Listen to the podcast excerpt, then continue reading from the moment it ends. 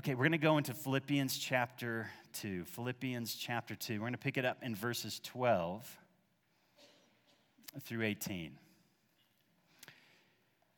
And here's the challenge. We're going to look at this and what's been permeating in my heart and this vision that as I've studied this passage and prayed through it and prayed for you through it, the question that's coming up is why do we obey? And what vision, and I think you need a vision that drives your obedience. There needs to be a vision that really drives our obedience. Because, see, there are times, and really, every time it is obedience, obedience is tough. There are a lot of commandments in Scripture I don't have to obey. Do not murder. Hadn't been a problem.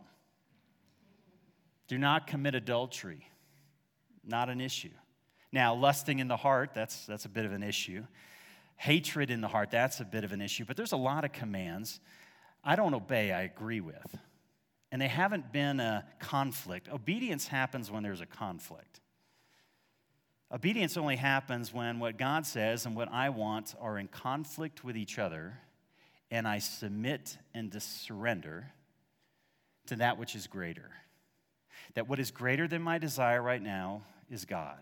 What is greater than what I want right now is the glory of God. And what is greater is what God wants to do through me than simply what I want to get for myself. What is the vision that drives your obedience? Because as we go to this text today, Paul is in a very difficult place. He's in prison. He's been in prison for a while. He's been moved from Philippi all the way to Rome. He's essentially locked 24 7 to a Roman guard. Everything he loves has been taken from him his church, his friends, his family, his money, his music, whatever he liked, whatever brought Paul joy football, college football, professional, whatever it was, it's, it's, it's gone. And yet, in the passage, you find joy. And I'd suggest you find a joyful obedience. A joyful obedience that, if, if you get into the mind of Paul and what he believed, it makes sense. From the, but from the outside, it looks like lunacy a joyful obedience that if you understand what Paul believed and what Paul understood to be true, it makes sense. His obedience is actually in line with his belief, but on the outside, when you look at his joyful obedience and what he's getting from it, it doesn't make sense. That Paul had a vision that drove his obedience. And I want to suggest the reason we fail to obey is we do not have the same vision. Here's a name for you Alan Turing. Do you know the name? Alan Turing. The Imitation Game, 2014, great movie. The Imitation Game took the story of Alan Turing and made it into a movie with Benedict Cumberbatch. Strange name, but anyways, I like that. Benedict Cumberbatch. But anyways, in the story about Alan Turing is he had a vision, didn't he? He had a vision of a machine that could essentially turn the tides of World War II and win the war for the Allies. And it was a machine that would decode the enigma. And that word enigma just sounds it sounds sounds rough. But anyways, the Germans had this enigma machine that would encrypt these messages and though they would hear these messages going out, they didn't understand what the messages said because they couldn't encrypt, they couldn't decrypt or whatever it is, crypt, I don't know how that works. Those messages back into English and so Alan Turing had this vision of a machine that could do it, but here's the truth nobody believed him. Now, according to history, they did. Unfortunately, movies take liberties, and I had to go online and find out the truth, so I had to be honest, anyways. In, in real life, it wasn't the same, but in the movie, you discover that many people were against him.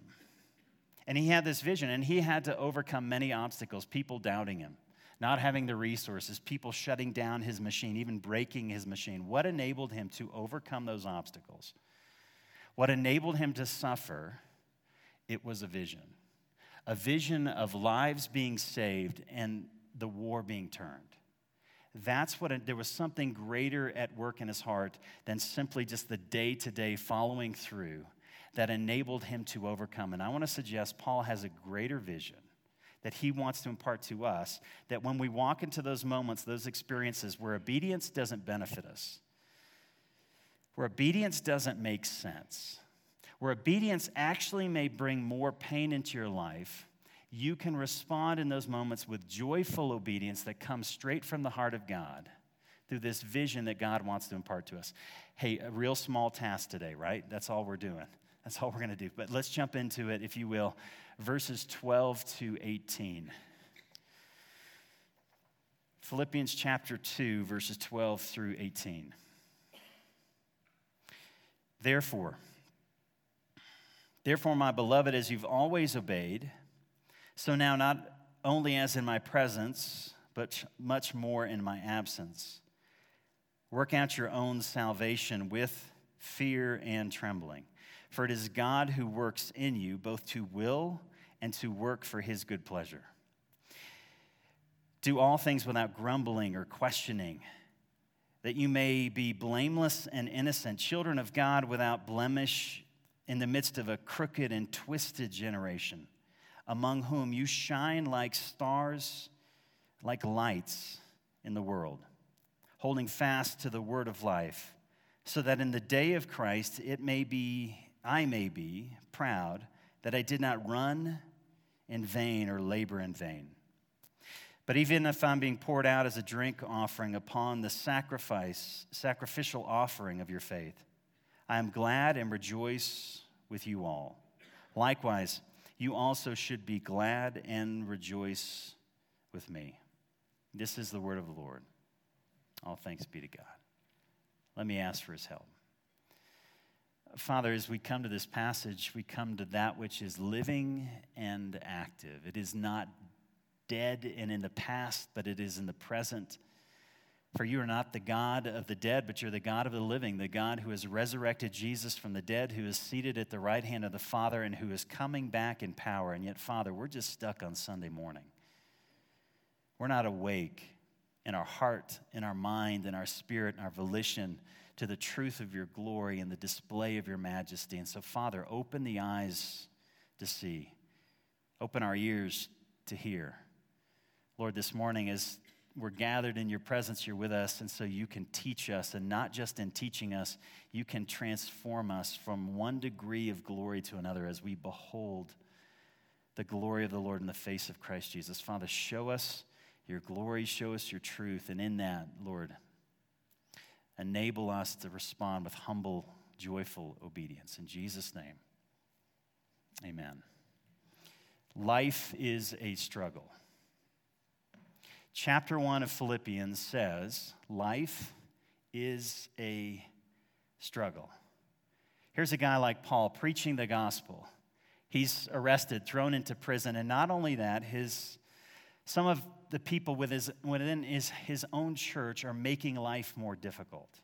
You know, he says, and I think it's in 14, you know, I want you to know, brothers, that what's happened to me, I know it looks bad, but it's really served to advance the gospel.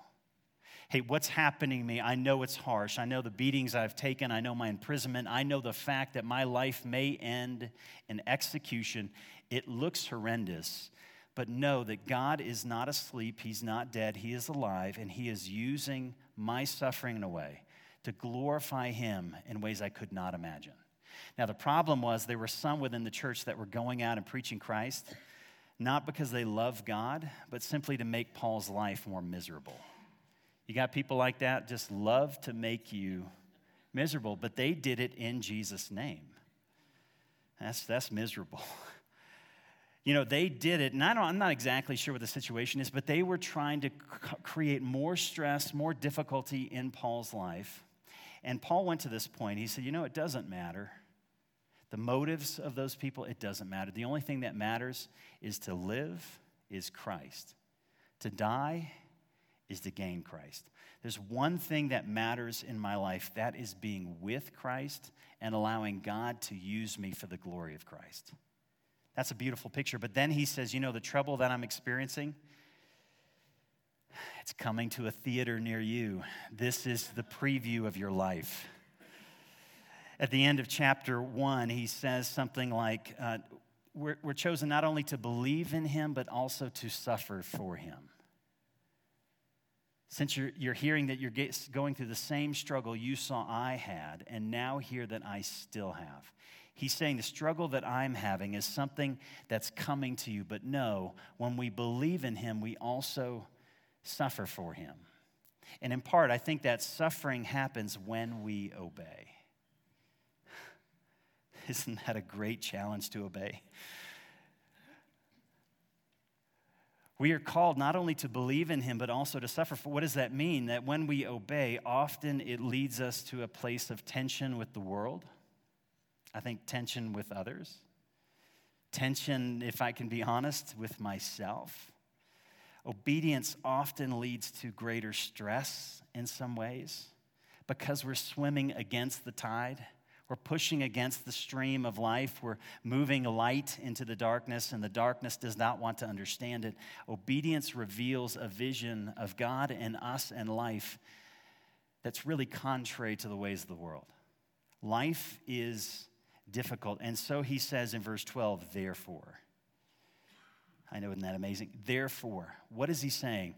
Because of everything that I've just said, therefore, as you've always obeyed, let's jump back into it. As you've always obeyed. Therefore, my beloved, as you've always obeyed, not only in my presence, but much more in my absence, work out your salvation with fear and trembling. Therefore, obey. Now, why should I obey? Because Jesus Christ is God. If you listened to last week, he became a man he didn't become just any man, he became a servant, and he obeyed. He obeyed to the point of death on a cross. And because he was obedient, and realize that obedience came in a dark moment, it was night. It was in the garden, and in a sense, he was alone. For me, when it's night and I'm alone, that's when sin tends to happen, doesn't it? Nobody's watching, no eyes on you. There's opportunity to escape. Jesus is in the garden, his disciples are sleeping, and he says, Father, this isn't what I want. It's not the direction I want to go, but I'm going to surrender my will. I'm going to submit myself to your authority and to your empowering presence. Jesus was obedient. And because he was obedient, even when it was going to cost him, what did the Father do?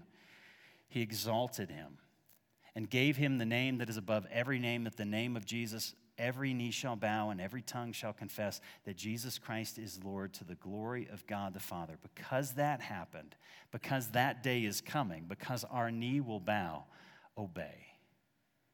He's saying if you believe this, the only rational response to that belief is obedience. And he kind of goes into it, not only in my presence, because often when dad is there, we obey. I know my father was an imposing presence. When my dad was home, I obeyed. But when did I disobey? When he was not watching. And he says, not only in my presence, but now much more in my absence. And here's the language he turns to continue to work out your salvation. Continue to work out your salvation with, with fear and trembling. See, what is obedience? I want to suggest obedience is working out your salvation with fear and trembling. Now, I'm going to explain that, don't worry. That may not hit you well right now, but salvation, this idea of God's rescue, is something He's done in the past. We have been forgiven from the penalty of sin, but right now we are being set free from the power of sin. How? Through faith in the gospel, through faith in what God has done. Obedience is taking the truth of verses 5 through 11. So if you look back before verse 12, it's taking the truth of verses 5 through 11 and who God is and what Jesus did and that he was obedient and then he was exalted, and it's working it out into every area of my life. Because right now, the reason you disobey is the gospel's not worked out into every area of your life. And like Jesus in the garden, you're not submitting and surrendering yourself under God's authority and his empowering presence. Do you see that? When I disobey, it's not that I've stopped to intellectually believe, I've stopped spiritually surrendering. And there's something about the gospel and who Jesus is and what he's done that's not worked out in that moment, in that aspect of my life. Here's, here's a way to think about it I don't bake, but I love bakers. I love the fruit of bakers. And if you've ever been in an industrial kitchen, you'll find these massive mixing machines. Because one of the things that baking requires, I think, is a lot of mixing. And probably if you're a professional baker, you probably don't use that kind of crude device. You know, you get in there with a wooden spoon. Because as I understand, baking is all about the right way of mixing. And that's why my baking, it's miserable because I mix too much you know, even my pancakes that come out, you know, and it's miserable because if you, if you mix too much, the whole thing kind of falls apart. But when you add chocolate chips into a mixture, you want that mixture to have an equality of chips. Right? Because you, you know, you don't want the guest to take the one cookie with no chips. No, you want that mixture, you want it to work itself out, which means in every aspect of that mixture, you want the truth to work itself out into your life. That's simply what he's saying. He's saying that you and God have a partnership. Now, God began it. Remember chapter one, he who began a good work in you, and God's going to finish it, is faithful to complete it. So listen, it's not an equal partnership, but there is a partnership. And God wants you to work out what He has worked in. He's not saying work for your salvation, because you can't work something out that you don't have. We agree with that? Salvation is a gift of God's grace. It is not something we work for, but grace is not against working, it's against earning. Grace is against earning, it's not against working. And we have to work out into our lives, into our marriage, into our finance, into our thought life, into our driving life, into our politics, the truth of the gospel. To such a point that in those moments of conflict, we are submitting and surrendering to God's authority and His empowering presence. Now, what does that look like? Um, couple stories and they're biblical stories. In Galatians chapter 2, and I thought about this actually last night, I was, I was in bed. It's like when the Spirit moves and keeps you up. Galatians chapter 2, there's a story about Peter and Paul. And it's a story about eating food, it's a story about dinner or, or lunch. And, and Peter came to Paul. He came to, I think he was coming to Galatia. And see, Peter grew up as a faithful Jew as Paul did, and you didn't eat with Gentiles. Now, the reason you didn't eat with Gentiles is Gentiles could make you unclean. They didn't wash their hands, they didn't follow the rituals and the purity. And, and when you're unclean, you had to purify yourself to then worship the Father, to come into his presence. And so there was this idea that I have to cleanse myself. I've got to, I've got to wash myself before I come to God. And so I will just stay away from those who are unclean. Well, in Jesus, Jesus makes everything clean. See, Jesus is the one that forgives us, that cleanses us. And so faith in Jesus wipes away the, the symbol of those laws because Jesus fulfills them. But that's hard. When, when you've been told your entire life it's wrong to eat pork, and suddenly you see bacon, I mean, the desire's there. But have you ever eaten something you thought was not edible? Even though you know it's healthy, but you looked at it and just something inside was like, uh, you know, you know what I mean? For me, it was it was meat jello. Right. Russians eat meat jello, and it sounds as bad as it, it sounds. It just, it's coagulated jello with meat particles. Okay, I know it wasn't going to kill me, but everything in me said, This is wrong. That's Peter. Peter is sitting down with Gentiles and he knows that Jesus has forgiven. Jesus is the reason we're accepted, but everything in him, he's looking the guy next to him, he's just, this is wrong. What does Paul say to him?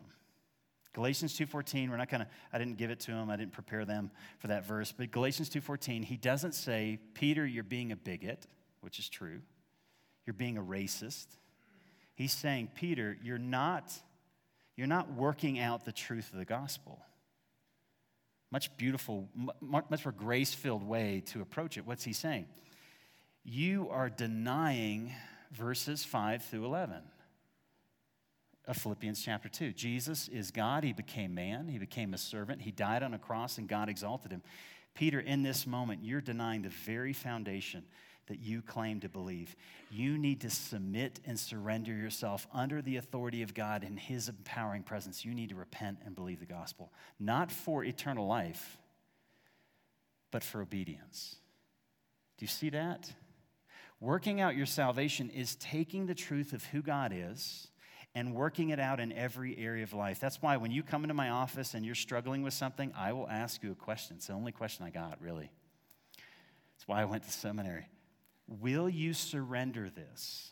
Will you submit this problem, this question, under God's authority and His empowering presence? We have to start there. Otherwise, I got nothing for you. I may have some good tips and advice, but until you are humble and willing to surrender this problem, this issue, unwilling to say, God, I'm putting it under your authority and your empowering presence, there's nothing I can do.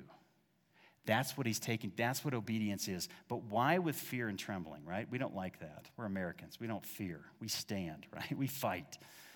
There's no fear and trembling. But he says, why with fear and trembling? Well, do you realize the things that are most important to, to you, you often have a bit of fear around. The things that are most important in your life, I mean, think about it. if you want to discover what's most important to you, just follow the tracks of your fears. Not tears. I know. Follow your fears. Your fears often lead you back to what is most important to you. And listen to how the Bible really describes the fear of the Lord. And I think you'll find something unique. In Psalm 130, verse 4, we got this one, Stephen. Psalm 130, verse 4 says, But with you there is forgiveness. And what? That you may be feared. Now, that, that seems a little bit off. I mean, I think I'd be afraid of God if there wasn't forgiveness. But with you there is forgiveness, therefore you are feared. What he's saying is the more I realize I'm forgiven, the more I realize that I'm accepted, the more I realize that I'm loved by the God of the universe, I fear him. Because, see, fear is about putting something central in your life. We think of it as abject terror and being scared. That's the, the Bible's nuance of fear is broad, and it's what you treasure. Another way of saying it love the Lord your God with all your heart, soul, mind, and strength. What does it mean to work out your salvation? It means to love Him in every single area and aspect of life. Because what we fear in the end is going to determine how you obey. And until God becomes in your life greater than your fear of money, I can just turn it around greater than your love of money. It's the same thing. You will not obey Him when it comes to your money. Until until the fear of God becomes greater than the approval of man, or might I say, the fear of man, you will not obey God when it comes to aspects of your life. God's authority, his empowering presence has to be greater. Do you see that? Why does he say fear and trembling? When we're in fear and trembling of God, we're valuing God above all else. And see, that in the end is going to drive our obedience. The reason we disobey is because we do not, in that moment, recognize his authority and his presence in our life. So let's see that play out. Kind of set that up, but let's see that play out and, and watch this. And I think it goes in a direction. I'll tell you this week, I was struggling with this, verse 14, because I thought this is kind of a minor issue, God. Do all things without grumbling or complaining. Okay, work out your salvation where? In the areas of your grumbling. I would think he'd go a higher shelf on sin right there. That doesn't seem to be a big issue, does it?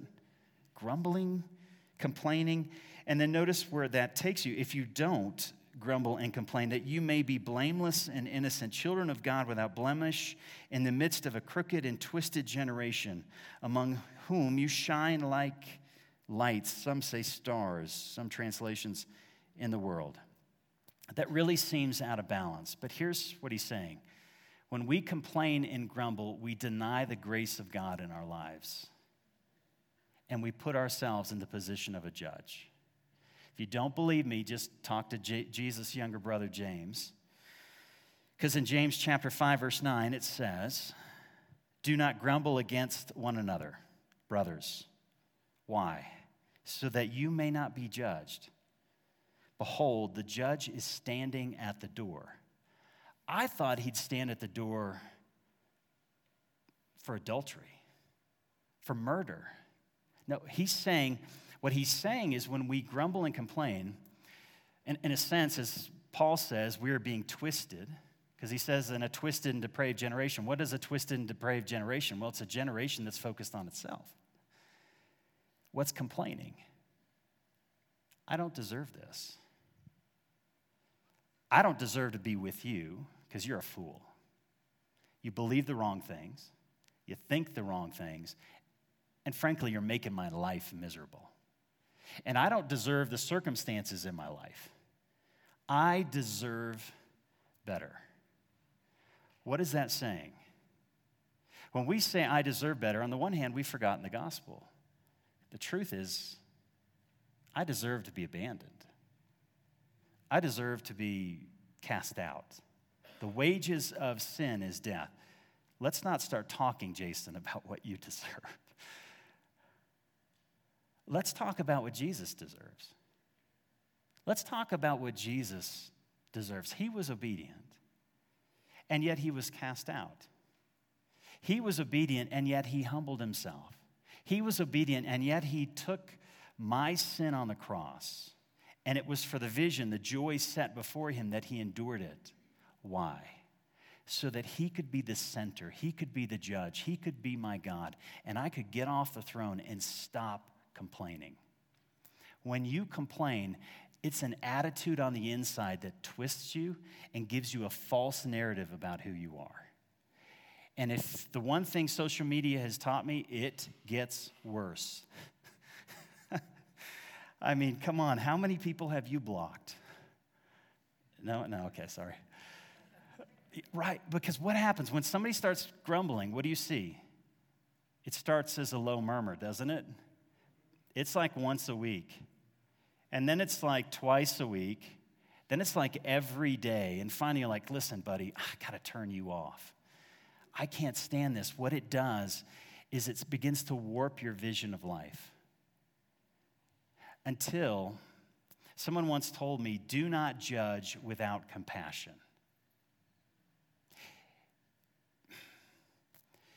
God doesn't wish hell on anyone. Why would we? There is nobody that has done anything to us that deserves, in our sense, hell. When God says, I want none to perish but all come to everlasting life. When we grumble, that's just the beginnings of that self righteous judgment that puts us on the throne and literally wipes the rest of the world out. Because who are we to be? We are to be like lights.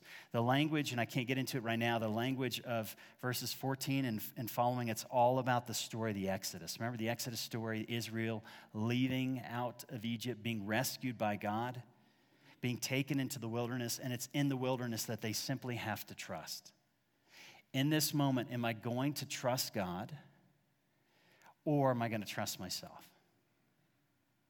Am I going to make myself the judge or am I going to surrender myself to the merciful judgment of God who has not given me what I deserve, but given me what I do not deserve, who has poured out grace into my life? What we see in verses 14 and following is is a vision. Because notice what he says when we do not grumble, here's the direction of our life that you may become blameless and innocent. To not grumble is to work out your salvation. When it comes to your frustrations, when it comes to those that bother you, that have hurt you, it's working out your salvation in the area of your relationships and your circumstances, that we might be children of God without blemish in the midst of a crooked and twisted generation among whom you shine like lights in the world. Here's the beautiful tension. When we obey and there's nothing to benefit us, but we do it simply for the glory of God, we shine like lights when no one is watching. Because where was Paul? He was in the darkness. No one was watching. He was chained to a Roman guard.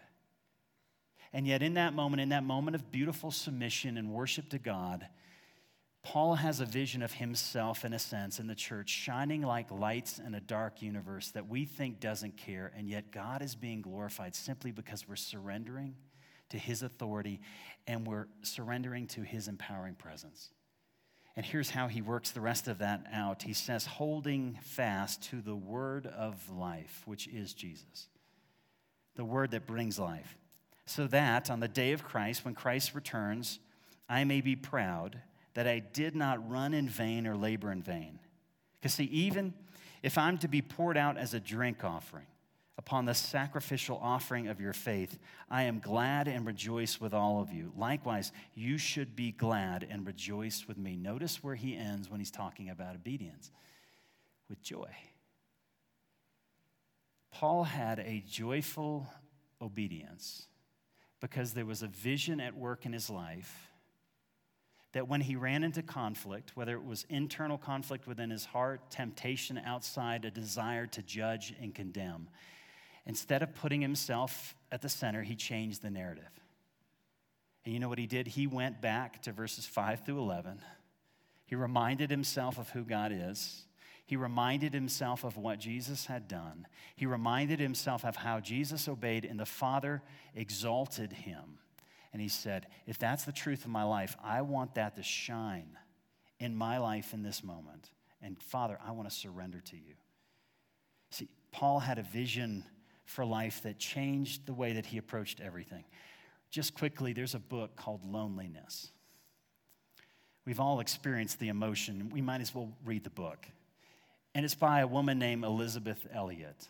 And understand, Elisabeth Elliot was widowed twice before the age of 40. She knew loneliness. And the subtitle, I think, is really meaningful um, if I can find it. Loneliness, it can be a wilderness, it can be a pathway to God.